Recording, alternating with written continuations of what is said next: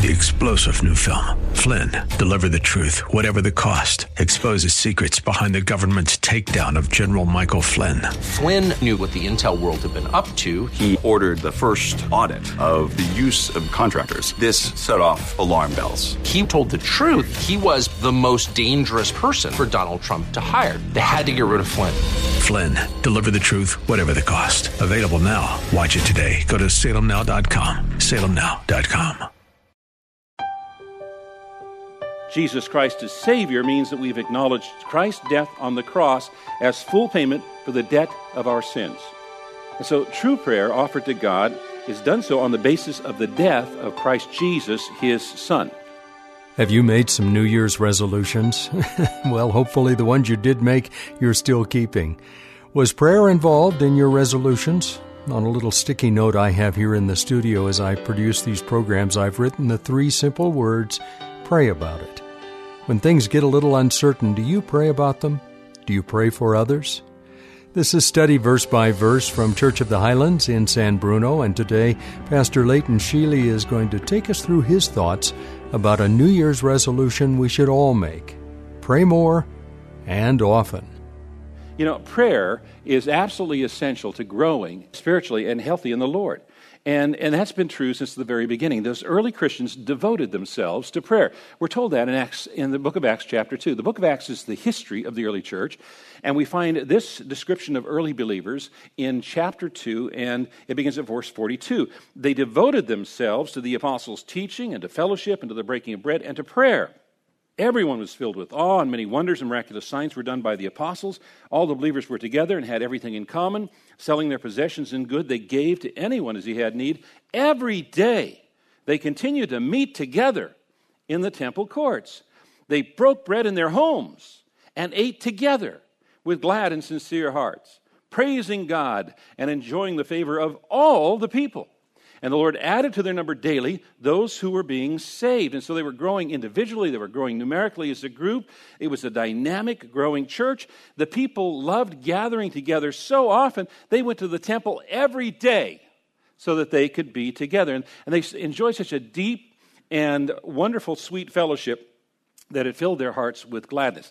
They hung out together. They enjoyed hanging out together. Verse 46, they said they broke bread in their homes and ate together. They got together in their homes for meals. You know, there was a time when that was a lot more common in America than it is today. It's not very common in America. We invite people over for dinner anymore, is it? So maybe this coming year, you might think about making that a priority. Uh, inviting somebody in the church family to come and have dinner with you in your home.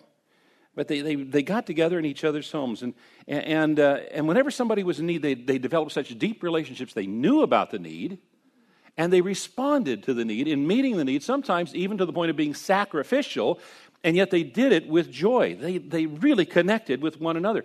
That's why it's so important for us to connect with one another. And there's many ways of doing that, like the connections groups. And the Bible says everyone looked on them favorably. Everyone. Not just the people in the church, but the people outside of the church. We're watching the people and, and recognize there was something special something really attractive about these Christians. Jesus said, By this will people know that you're my disciples if you have love for one another. these people were filled with love for one another, and it showed. Now, verse 42 describes their spiritual habits. They devoted themselves to the apostles' teaching and to fellowship and to the breaking of bread and to prayer. They devoted themselves. You see, spiritual growth requires devotion, it requires intentionality, it requires dedication to these four spiritual habits.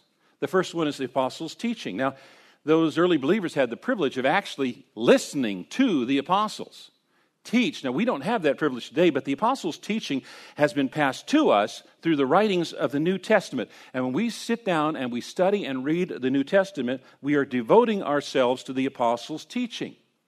And that's why it's so important that we read our Bible for ourselves each and every day. The second discipline was to fellowship. And someone long ago described fellowship as a bunch of fellows in a ship. Fellowship, right?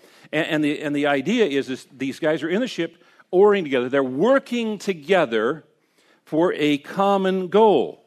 And that still happens in ministries of the church today. Like, for instance, in Scrooge, where you have people from different age groups and they bring their time and their talents together. They work together for a common goal, which is to present Scrooge as best as we can that contains the gospel to our community.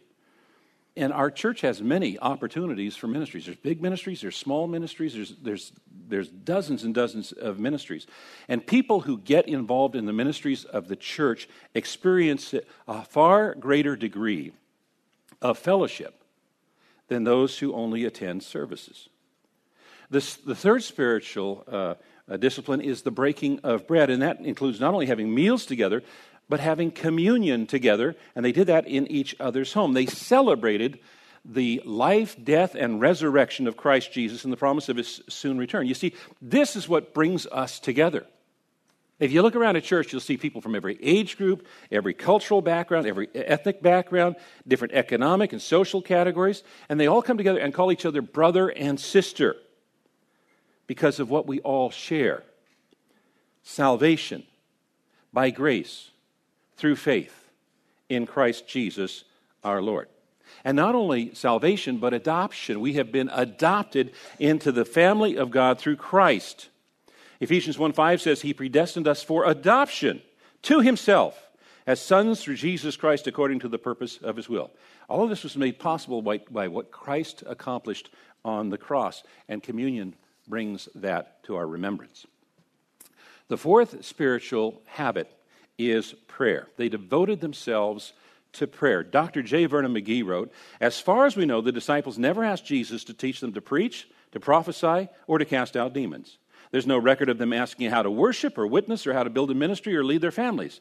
The one thing the disciples asked of Jesus directly was, Lord, teach us to pray. Now, why? I believe it is because after watching Jesus for several years, the disciples were convinced prayer was the secret of his ministry and the foundation of all he did. These are the words of Dr. J. Vernon McGee. So, in the weeks to come, we as a church family want to learn more about prayer. We want to learn how to pray more effectively. And so, we're going to begin this week, and we're not going to be able to get it done this week. We're going to continue it next week, but we want to study the model prayer that Jesus provided for his disciples.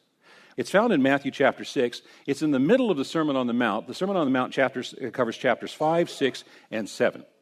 And so Jesus' instruction on prayer starts in chapter 6, verse 5, and it reads And when you pray, you must not be like the hypocrites, for they, they love to stand and pray in the synagogues and at the street corners, that they may be seen by others. Truly, I say to you, they have received their reward. But when you pray, go into your room and shut the door and pray to your Father who is in secret and your Father who sees in secret will reward you. And when you pray, do not heap up empty phrases as the Gentiles do, for they think that they will be heard and for their many words. Don't be like them, for your Father knows what you need before you ask Him. Pray then like this Our Father in heaven, hallowed be your name. Your kingdom come, your will be done, on earth as it is in heaven. Give us this day our daily bread and forgive us our debts, as we also have forgiven our debtors. And lead us not into temptation, but deliver us from evil. For if you forgive others their trespasses, your heavenly Father will also forgive you. But if you do not forgive others their trespasses, neither will your Father forgive your trespasses. Now, this prayer is both complete and concise. It's complete because it references God's worthiness and our needs. It's also concise. You know, it's less than 100 words long. And this kind of addresses this fallacy that the longer the prayer is, that the more effective it's going to be. Jesus said, Pray like this, and he gave us a very brief and powerful, succinct prayer. He said, Pray like this, or, or after this manner, pray. And so this is a pattern for prayer. It's not only a prayer, it's also a pattern for prayer or a model for prayer. Now, Christians have always called this the Lord's Prayer, and it is in the sense that He gave it to us, but it's probably more accurate to call it the disciples' prayer because only on the lips of a disciple can this prayer have its full meaning. The Lord's Prayer can only be prayed by someone who knows what he's saying, and that cannot be known until they enter into discipleship. And a person comes into discipleship when they receive Jesus Christ as their Savior and Lord. Jesus Christ as Lord means he is in charge. He leads, we follow. Jesus Christ as Savior means that we've acknowledged Christ's death on the cross as full payment for the debt of our sins. And so, true prayer offered to God is done so on the basis of the death of Christ Jesus, his Son. The author of Hebrews put it like this Therefore, brothers, since we have confidence to enter the most holy place by the blood of Jesus, let us draw near to God by the blood of Jesus. Jesus taught the same principle when he said, I am the way, the truth, and the life. No one comes to the Father except through me. You see, if it was not for if it wasn't for Jesus, God would have to turn a deaf ear towards every prayer. And when we realize the incredible privilege that we have of being invited into the very presence of Almighty God as our Father, and knowing that our requests, sometimes they're called petitions in Scripture, are heard and they're answered, then, then prayer ceases to be a burden and a duty and instead becomes a delight. Now, with that as an introduction, let's study this passage verse by verse. And before Jesus teaches us how to pray, he teaches us how not to pray. He says, And when you pray, you must not be like the hypocrites for they love to stand and pray in the synagogues and at street corners, that they may be seen by others. Truly, I say to you, they have received their reward. Now, Jesus here is not telling us that we should only pray in private, because in Scripture it records for us many public prayers by both Jesus and his disciples. That's not the point here. The point is that these people were trying to pray these prayers not to God, but to impress people. And, and he calls, Jesus calls them hypocrites. These prayers of the scribes and the Pharisees was insincere and it was dishonest. They weren't praying for God, they were praying for the applause of men. And, and, and, and prayer in the Jewish life was, uh, the exhibition was made very easy because Jews, uh, Jewish people are supposed to pray at 9 a.m. and noon and 3 p.m., and you can pray wherever you are. So it's, it's very easy for someone to choose to be at a street corner or, a, or town square when the time to pray came, then everybody could see how wonderful you were and, and how pious you were in your relationship with God. But Jesus insists that all true prayer must be offered to God. Pastor Leighton Sheely will be back tomorrow at this same time with more on this very important subject. A New Year's resolution that we should have all made or could still make. Pray more often, fervently and for others. It will enhance our spiritual growth. If you'd like to uh, hear this message again, you can find it on the website highlands.us. This is an outreach of Church of the Highlands in San Bruno, and our teacher each day is Pastor Leighton Sheely. That's highlands.us. I'm Mike Trout. Pray for this ministry, speaking of prayer, and let us know that you listen when you go to that website. Join us tomorrow when we'll once again open the Word of God and study verse by verse.